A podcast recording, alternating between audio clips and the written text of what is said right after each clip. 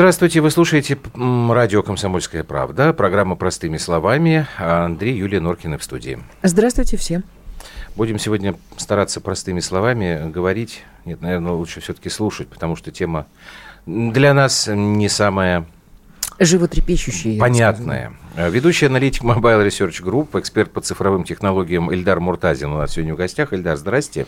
Здравствуйте, Андрей, здравствуйте, Юлия. Здравствуйте. Мы люди старой формации, Вы поэтому видите, иногда да. ловим себя на мысли, что все вот эти замечательные изобретения Э, научно-технического прогресса, смартфоны, компьютеры и так далее, и так далее, как-то нас э, не совсем туда ведут, не в том направлении. Вот насколько наши опасения оправданы? Вы знаете, но мне кажется, печатная книга тоже вызывала очень большие опасения, потому что не а, живой человек переписывал, а бездушные буквы, книги сжигали, а, печатные именно книги. То есть это случилось не в одной стране, и не про Россию речь идет. Технологии, новые технологии вызывают отторжение. Более того, отторжение с двух сторон. На мой взгляд, нельзя говорить о том, что технология, она обладает, точнее, надо говорить, технология обладает очень большой привлекательностью, потому что, как правило, она облегчает нашу жизнь.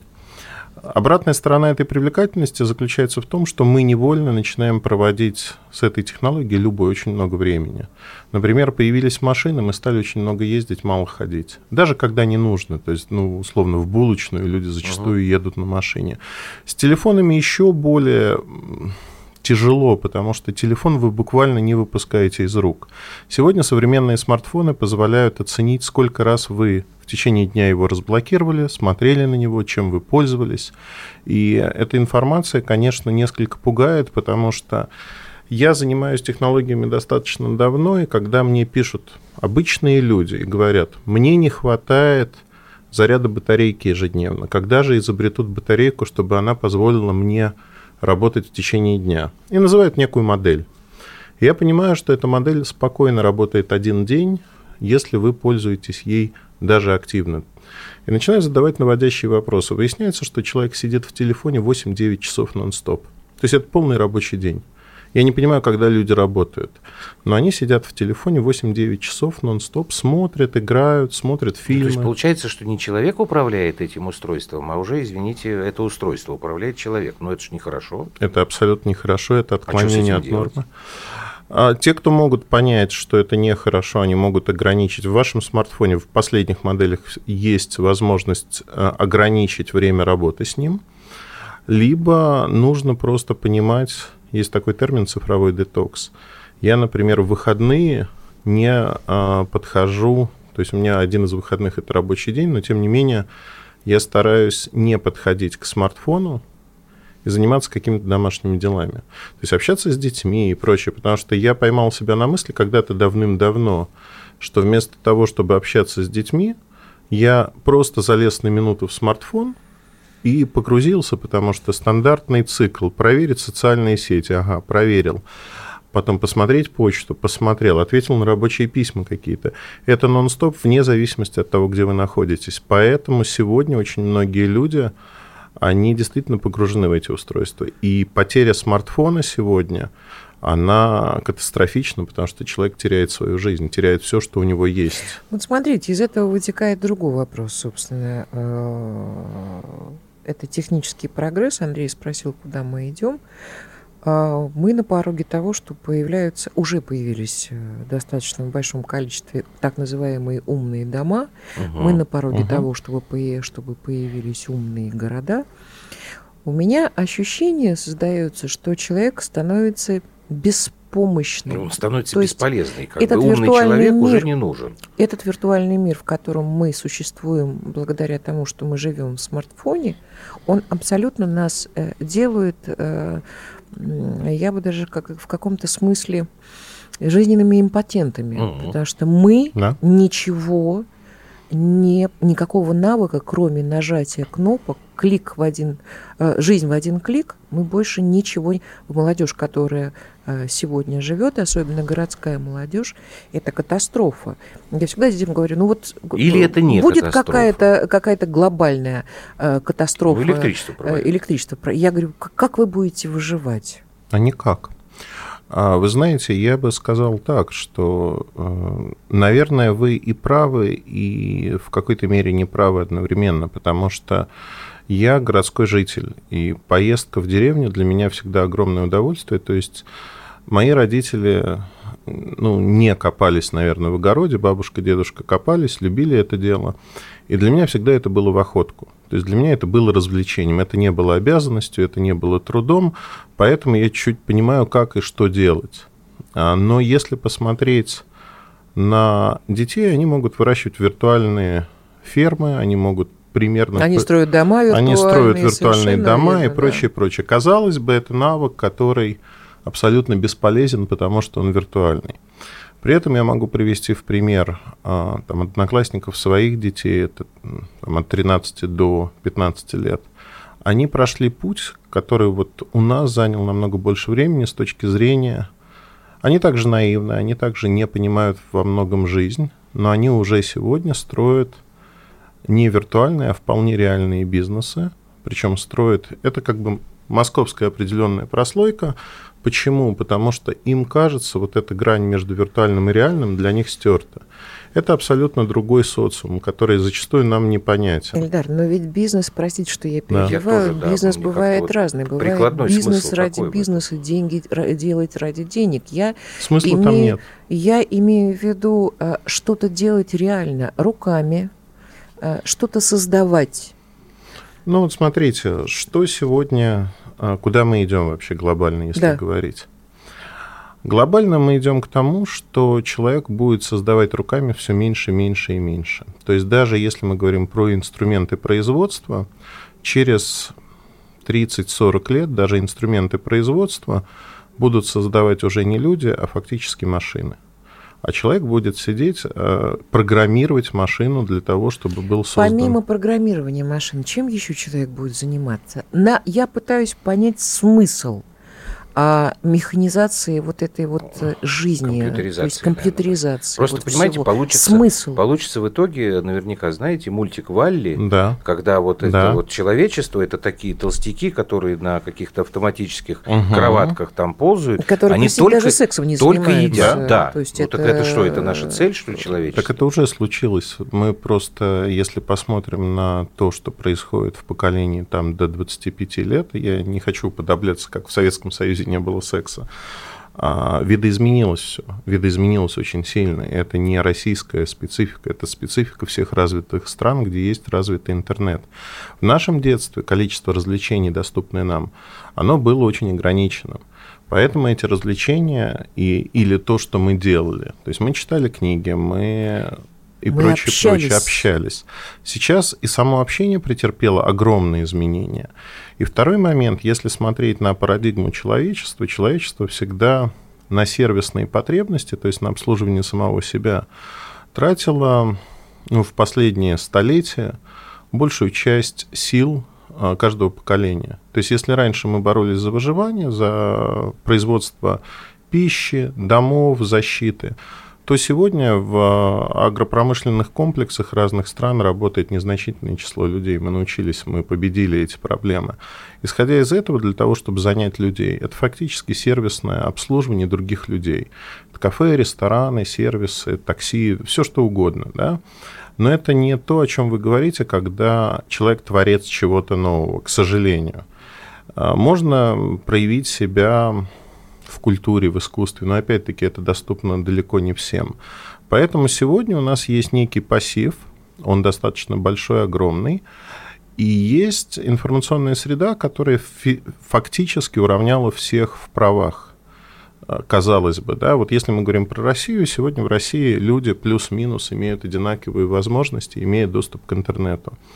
При этом а, цифровое неравенство – оно в полный рост встает, потому что те страны, которые получают хорошие и сильные телекомы, получают доступ к, к этим технологиям, они вырываются в развитии вперед. И это промежуточный шаг. Следующий шаг, о чем вы упомянули, это умные дома, наверное, они придут за городами, сначала будут умные города. И умные города дают совершенно фантастический прогресс с точки зрения того, насколько дешевой становится жизнь. Она становится во всех смыслах. Дешевле такси. Это хорошо? Это по-разному, это очень сильно зависит. То есть вы затронули очень глубокие э, вопросы. Можно тогда? Да, смотрите, это же... Юль, давайте прервемся. Ну, просто у нас как бы регламент такой сложный, я не хочу прерывать вас на этом месте. А, мы продолжим сразу после короткой паузы. Эльдар Муртазин у нас в гостях.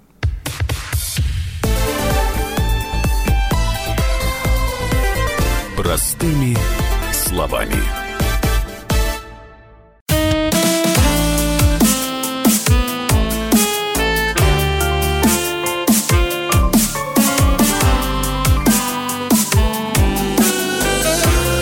Самые яркие краски.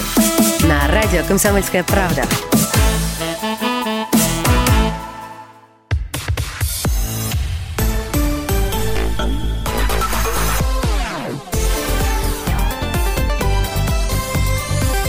Простыми словами.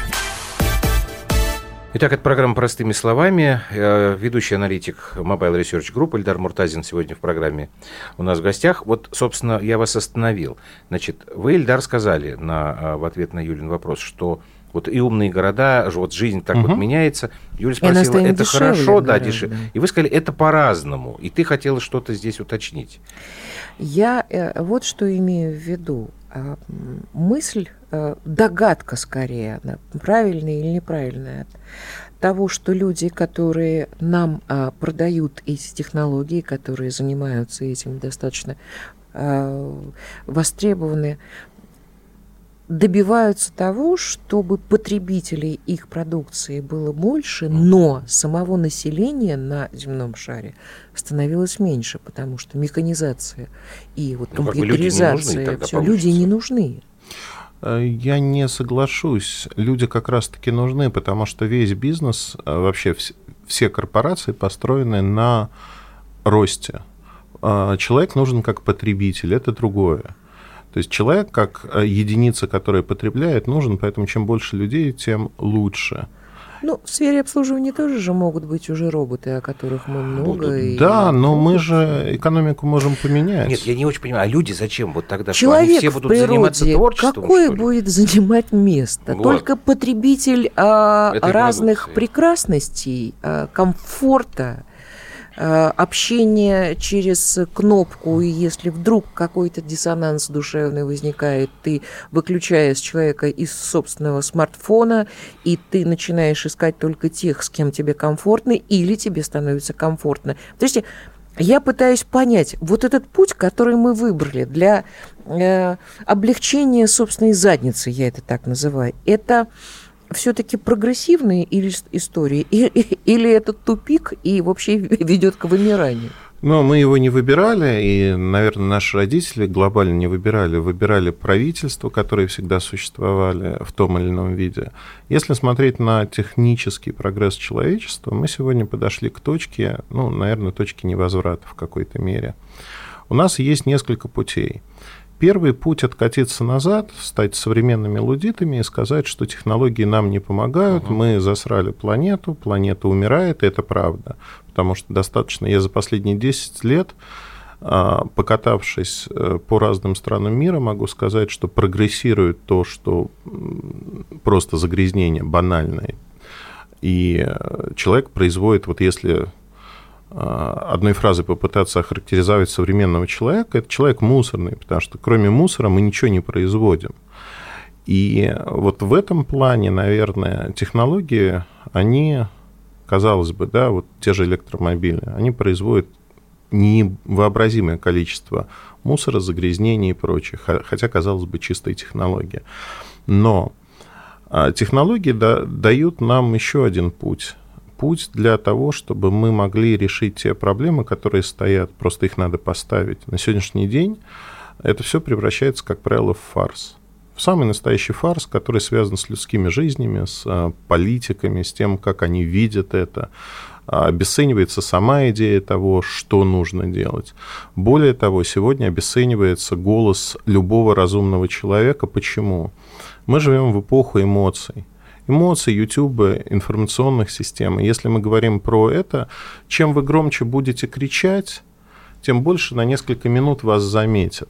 Но невозможно орать каждый момент. Люди не слышат э, рацию, не слышат то, что говорят другие, но самое главное, что если посмотреть на да, правительство Британии, Соединенных Штатов, это же фарс, возведенный в абсолют фактически.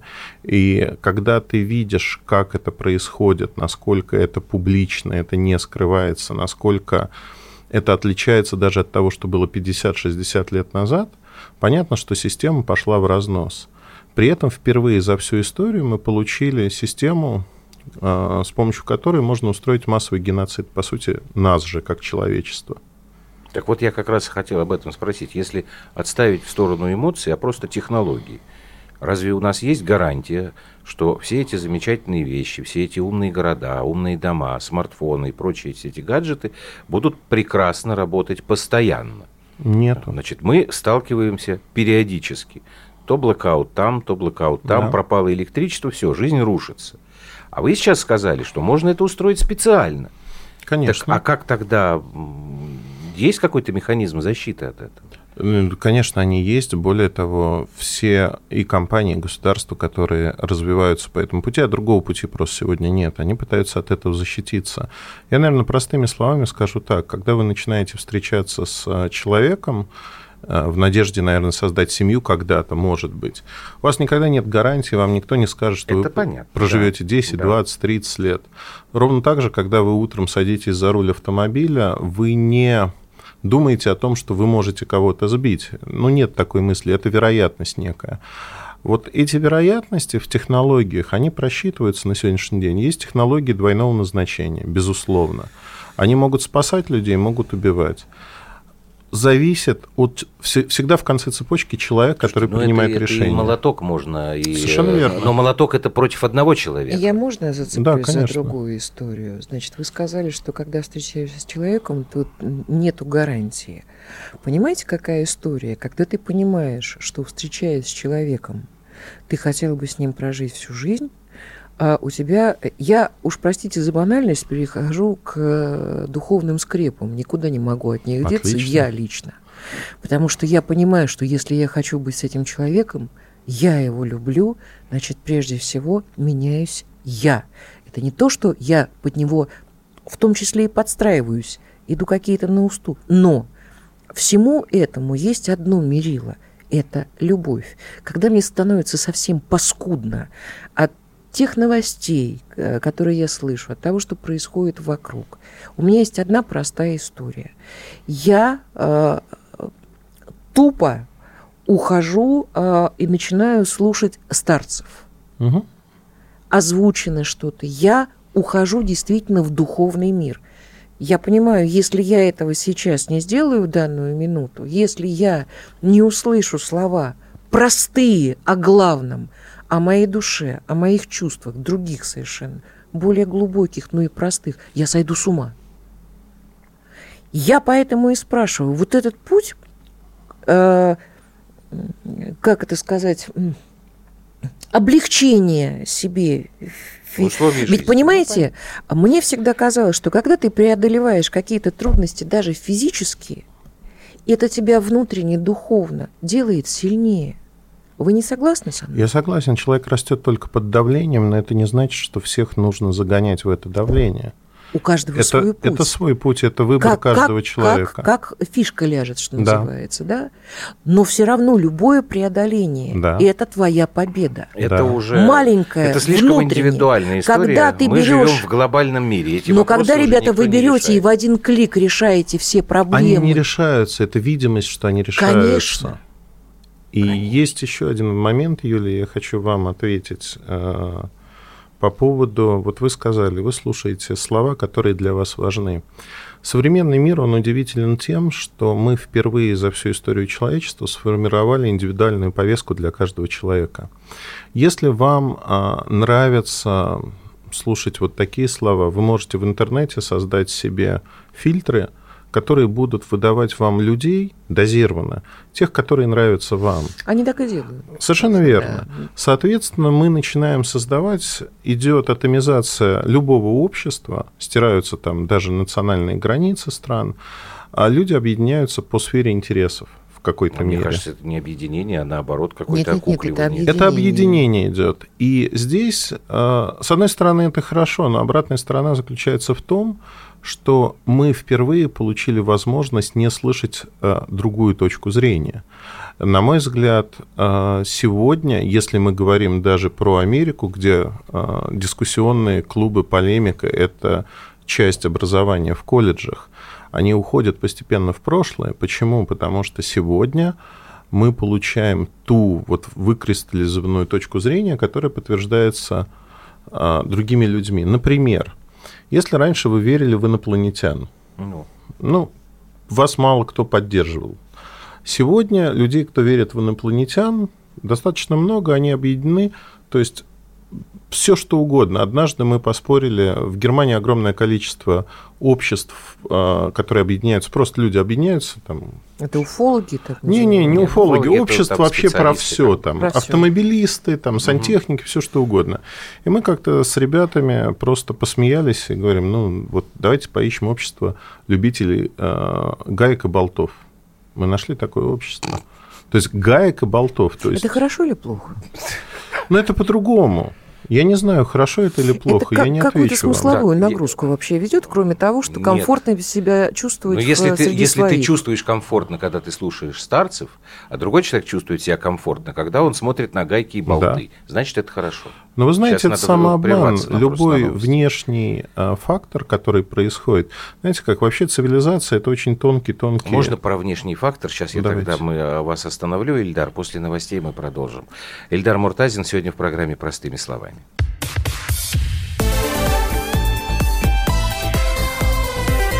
Простыми словами. Лучше и сто раз услышать, и сто раз увидеть. Наш эфир на YouTube-канале «Радио Комсомольская правда». Для всех, кто любит по-разному. И ушами, и глазами.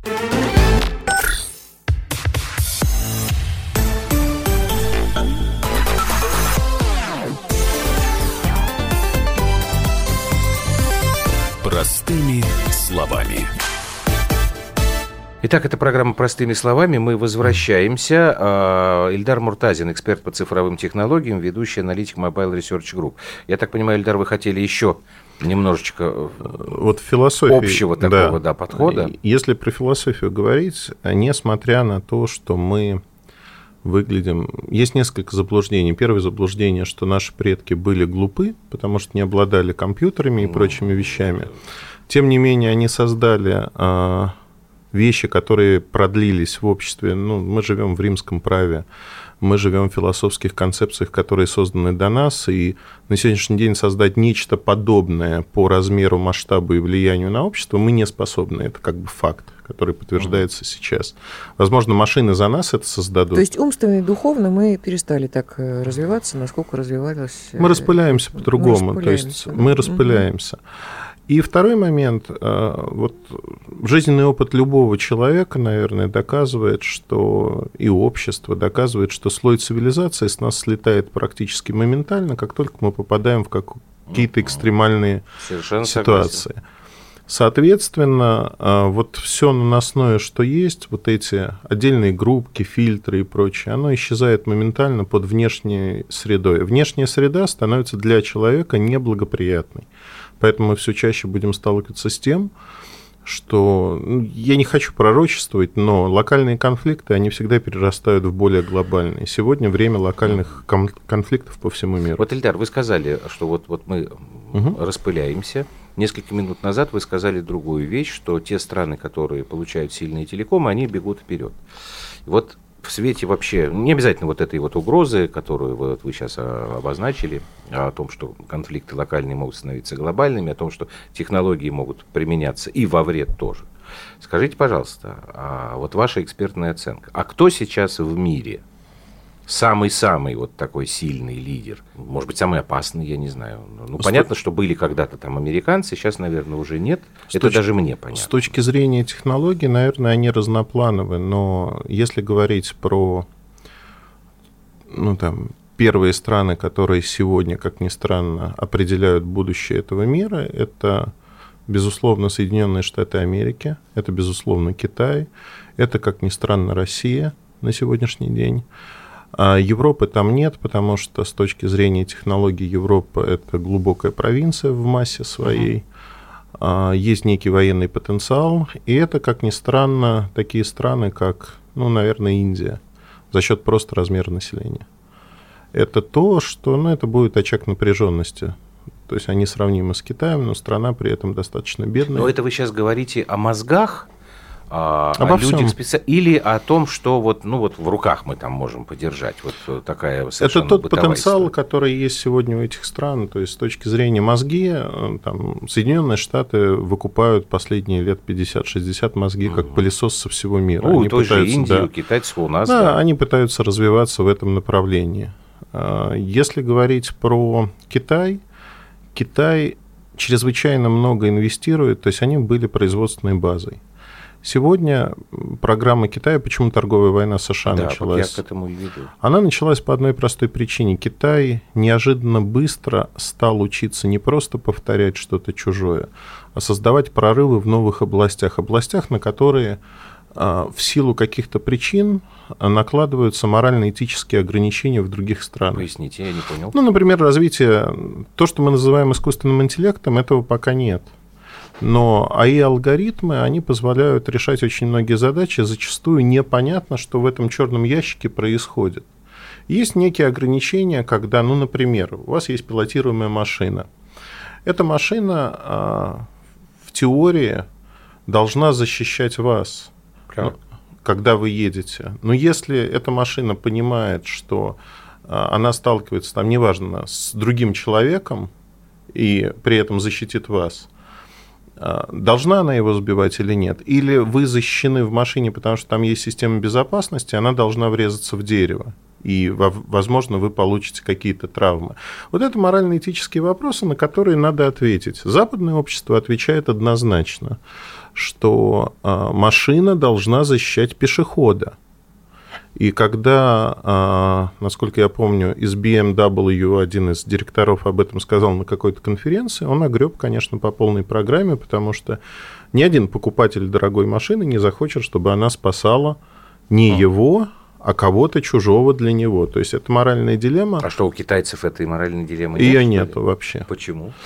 Потому что, если говорить грубо, китайцы считают, что люди – это, безусловно, ресурс, но людей много, а технологии э, дают прорыв, который меняет полностью экономику государства, и появятся новые люди. То есть а, а вот эта вот истерика, которая сейчас э, не вообще во всей торговой войне, вот отдельно, если говорить, про историю с Huawei, когда, угу. ну, я, я такого не очень, честно говоря, помню, чтобы вот государство конкретно против одной какой-то компании.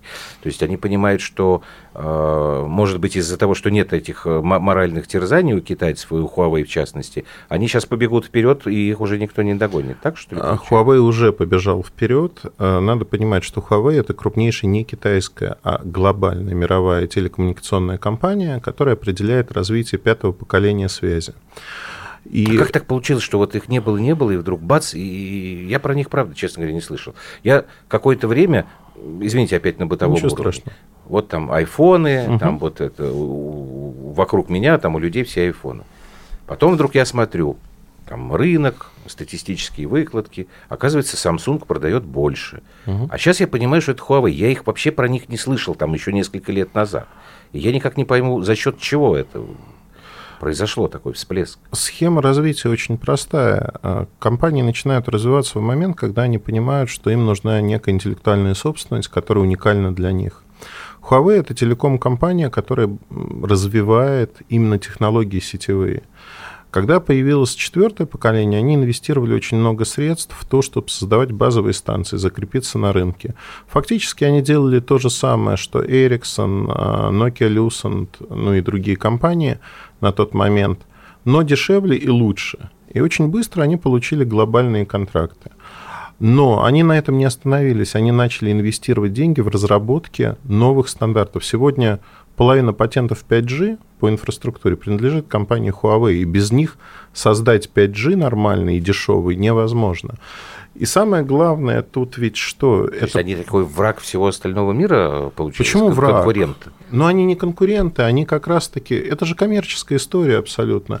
И, ну, тогда не было бы таких э, вещей, как там захват заложников вице-президента компании. Ну, там реально захват заложников. Вы знаете, я не понимаю, ну, вот, не понимаю в этой истории одного. Это действительно первый раз в истории человечества, когда крупнейшее и сильнейшее государство атакует не другое государство, а частную компанию когда атака происходит с применением всех средств, э, обвинениями, которые не подтверждаются вообще никак, то есть вот говорят, вы делаете то-то, угу. доказать это никак не могут, хотя это обвинение достаточно суровое, оно должно быть подтверждено хоть как-то документально.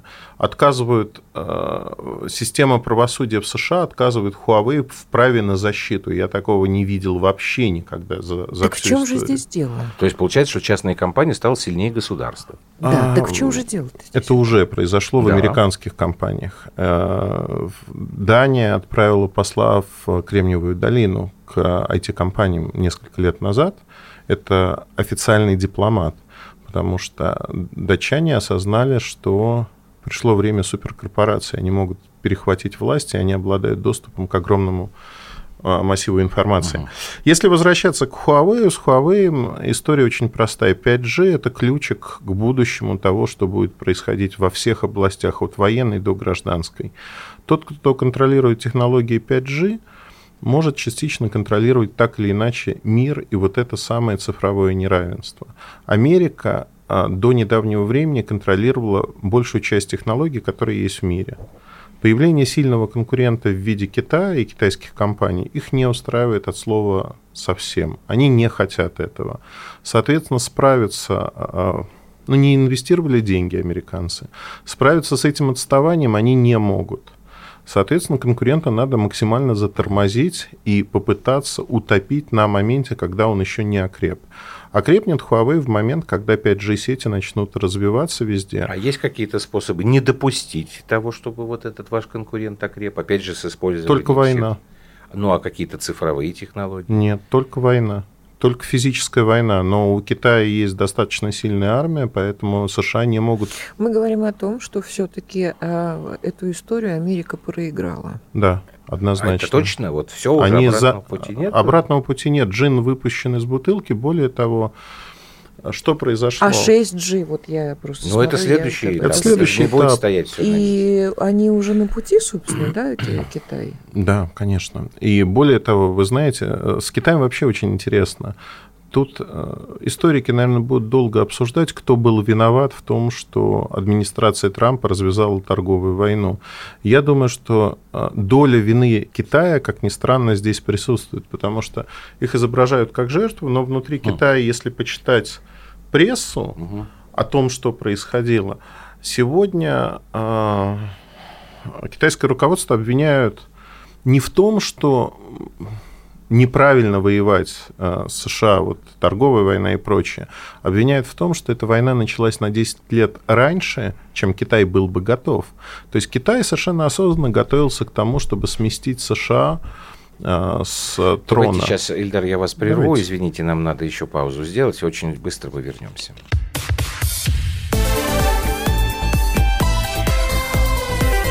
Простыми словами.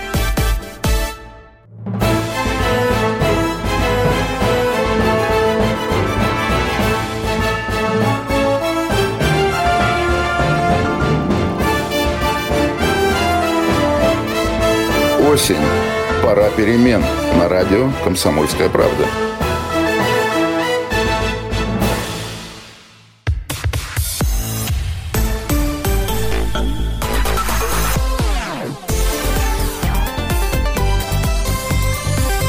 Простыми словами. Это программа «Простыми словами». Ильдар Муртазин у нас сегодня в гостях. И в продолжении сразу вот этой темы. А мы действительно можем э, гордиться тем, что у нас э, сейчас, вот, насколько я понимаю, с тем же самым Huawei, Huawei определенное сотрудничество. Там они, по-моему, операционку нашу какую-то покупали. Нет, еще не покупают. Нет? нет? А тогда поясните. Пустили они нас к себе хоть чуть-чуть? Нет, нет, и не пустят. И не пустят. А что это были вот за новости? Там, ну, вы знаете, есть вполне конкретные люди, которые хотят заслужить конкретные медальки, условные медальки, mm. нереальные, и они желаемое э, за действительное выдают, на мой взгляд. Если будет такое... Huawei коммерческая компания, им не нужна B2G, B2B операционная система, которую Все, мы купили понял. у финнов ага. и прочее, прочее. Вообще заблуждение, да, это вот э, в русской душе, наверное, то, что мы всегда хотим с кем-то дружить. Это большая ошибка. У нас нет друзей.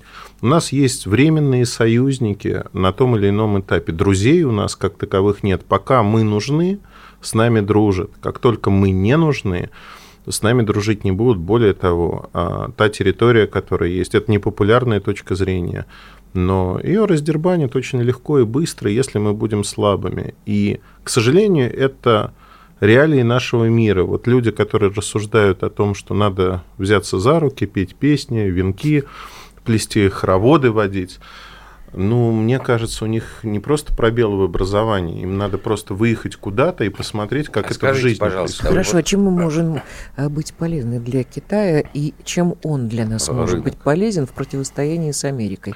И нужно, ну, нужно ли это противостояние?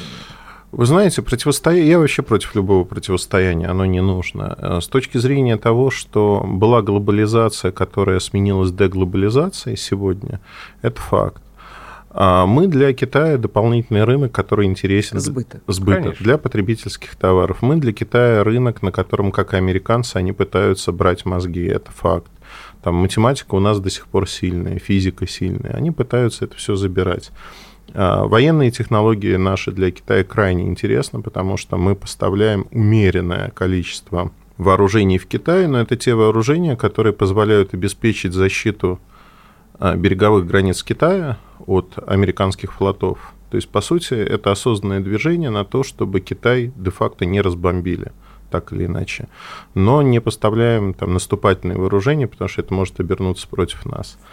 Э, с точки зрения а, вот всего этого, на мой взгляд, у нас свой путь абсолютно. Не надо смотреть ни на Америку, ни на Китай. Надо брать лучшее, что есть, и просто работать. У нас есть шанс? У нас шанс? есть не просто шанс. Сегодня Россия в таком положении, что в том кризисе, э, мировая рецессия – это уже факт, в том кризисе, который надвигается, это не про телеком, но тем не менее у меня есть точка зрения очень простая. Золотовалютные резервы в виде золота мы накапливали последние годы. То, что мы получили с точки зрения стабильности системы, она сегодня стабильна. То, что делает государство для формирования гражданского общества, то есть заставляя нас выходить фактически на митинги и прочее, это воспитание гражданского общества. Это хорошо. Если времени хватит, то я думаю, что все будет хорошо. Ну и вообще любая кризисная ситуация это самый как раз момент, да. когда надо. Вот объясните мне, пожалуйста, у нас э, в России по крайней мере, среди вот моих знакомых, там, назовем это условно творческой интеллигенции. Это какая-то вот любовь к американской продукции компании Apple. Вот э, за день до того, как мы с вами разговариваем, прочитал я, что в России кончились фиолетовые и зеленые айфоны угу. последней модели, там, 11 Я не очень понимаю, какая разница, там, зеленый он, фиолетовый. Ну, наверное, он там дороже, вообще, память там у него. Там Но тем не менее. Вот 100 тысяч если вы, все закончили. Если вы говорите, что Америка, американский поезд отстает, там, все, да. китайцы пошли вперед. Значит, есть Huawei, есть Lenovo, есть Xiaomi, да, а у нас все равно мы держимся лапками за эти Apple. Ну нет, нет, не все держатся. Во-первых, как бы доля Apple за год упала в России с, э, в штуках с 15% до 8%. Но это же тоже культурный феномен, знаете. А, мы те самые туземцы, которые очень любят стеклянные бусы. Нет, если... Ну, если появились новые стеклянные бусы, более блестящие, более... Не играет роли. Привыкли уже покупать, ну, привыкли уже покупать что-то определенное, причем это был запретный плод изначально. Люди вбили. Вы знаете, я, наверное, напишу так. Э, нам мы живем в эпоху, когда очень трудно принять какое-то решение. Там, что я буду на завтрак, сырники или омлет? Это что же решение? И вот я смотрю иногда в московских кафе, сидит человек, который не может принять, ну, казалось бы, да, а с покупкой дорогого телефона, ну, это достаточно такое серьезное решение, вы тратите некую сумму.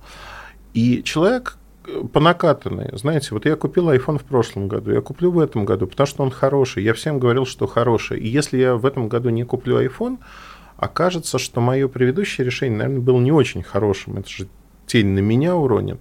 Он же не сильно меняется, а платить больше приходится. Вот. И тут мы пришли к тому моменту, что на сегодняшний день iPhone как признак статуса в России исчез, потому что все чаще люди с деньгами, с настоящими деньгами, пользуются тем, что им удобно. А по инерции некая масса поклонников айфона все еще считает, что это круто, это хорошо. Более того, компания нагнетает. Да, ну, вот. это понятно. А это уже не так. То есть новые вот так. эти китайские э, разработки, они удобнее. Удобнее, так, лучше, что... дешевле, и китайские, и корейские. Ну, то есть, по сути, ага. мы сегодня... Э, у меня был эксперимент. Вот когда начали продаваться новые айфоны, э, мы были в Шанхае. В первый день я отстоял очередь в 20 минут. Раньше очереди были по несколько часов. И купил два айфона, про и обычный. И просто мне вот как бы люди, которые совершенно ну, знают мою позицию, что Apple не очень хорошо, я им за столом просто разобрал и показал, начиная с камеры, заканчивая какими-то бытовыми вещами, почему это плохо. И они смотрят и говорят, а, слушай, на андроиде вот, вот так можно делать? Это же круто, я вот всегда и люди, когда ты показываешь банальные примеры, вот, что называется, на пальцах, они неожиданно осознают, что в мире есть что-то еще. То есть они выходят из своей зоны комфорта. А, ну это мы вернулись тогда к началу нашего да, разговора. совершенно верно. Это зона комфорта, в которой люди привыкли Ладно. жить. У нас минута осталась. А сколько вы Apple даете э, на окончательную кончину? У них системный кризис, зависит от торговой войны, но предсказать невозможно. Если вот они будут идти без внешних факторов, как а идут... роль личности в истории? Вот... Э, нет личности уже, 5-6 лет. То есть, как бы вот Джобса нет, и все. Ну, в прошлый раз, когда Джобс ушел, было ровно то же самое. 5-6 лет и разрушение компании. Интересно. Ну, вот от этого момента, это 5-6 лет, они могут продержаться. Они уже профукали свои э, запасы денег в половину. Mm. Они начали впервые занимать на фондовом рынке. Они, не, они попали в ловушку. То есть Тим Кук – это бухгалтер, который вот, про вот деньги. Это тоже наша тема. Это когда человек бухгалтерским складом Но, ума не, не менее, может развивать... Ильдар сказал о том, что, что вот данная система, которая у нас сейчас есть, профицит и золото, это данной это ситуации ну, хорошо. Ну, я дай да, да? да, это хорошо. Ладно. Немножечко деньги попридержим. Нет, да? наоборот, надо их вкладывать Нет, уже. Все. попридержим. Эксперт по цифровым технологиям, ведущий аналитик Mobile Research Group Ильдар Муртазин был в программе «Простыми словами». Спасибо вам большое. Всего Спасибо. Доброго.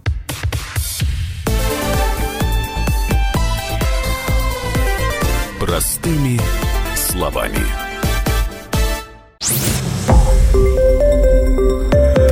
Радио «Комсомольская правда». Более сотни городов вещания и многомиллионная аудитория. Калининград 107 и 2 FM. Эм. Кемерово 89 и 8 FM. Эм. Красноярск 107 и 1 FM. Эм. Москва 97 и 2 FM. Слушаем всей страной.